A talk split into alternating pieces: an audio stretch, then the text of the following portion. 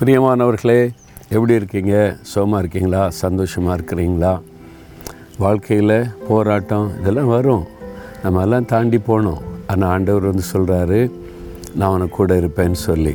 அதுக்கு தானே தினமும் பேசுகிறாரு இன்றைக்கி என்ன சொல்கிறாருன்னா உபாகமம் மூன்று இருபத்தி ரெண்டில் நீங்கள் பயப்படாதங்க.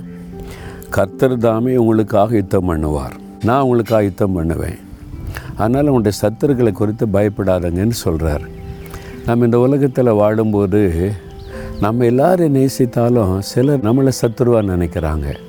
காரணமே இல்லாமல் பகிக்கிறவங்க காரணமே இல்லாமல் குற்றம் சாட்டுறவங்க காரணமே இல்லாமல் நம்ம வேதனைப்படுத்துகிறவங்க நமக்கு விரோதமாக செயல்படுறவங்க நம்ம வீட்டு பக்கத்தில் இருப்பாங்க.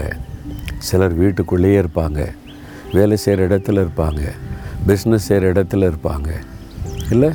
நமக்கு ஆச்சரியமாக இருக்கும். நம்ம யாரையும் பகைக்கலையே நம்ம நேசிக்கிறோமே ஏன் அவங்க நம்மளை பகைக்கிறாங்க ஏன் என்னை அழிக்கணும்னு நினைக்கிறாங்க அப்படிலாம் தோணும். ஏன்னா பொல்லாத உலகம் பொறாமை கொண்ட மக்கள்.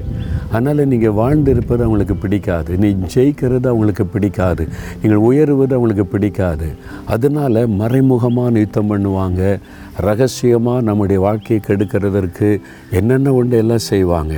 ஆனால் ஆண்டு சொல்கிறாரு அவங்களெல்லாம் குறித்து நீ பயப்படாத. நான் உனக்காக யுத்தம் பண்ணுவேன்.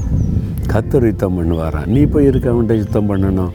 இவன் பாட்டில் பொறுமையாரு அமைதியாரு I will fight for you நான் உனக்காக யுத்தம் பண்ணுவேன். மேல் அதிகாரிகள்கிட்ட உன் சத்துருக்கள்கிட்ட உனக்கு ஒருவரமாக எழும்புறவன்ட்ட நான் யுத்தம் பண்ணுவேன். கத்தர் யுத்தம் பண்ண இறங்கிட்டார்னு வைங்க. அவரை யாராவது ஜெயிக்க முடியுமா? ஒரு அரசாங்கமும் ஜெயிக்க முடியாது ஒரு அதிகாரியும் ஜெயிக்க முடியாது.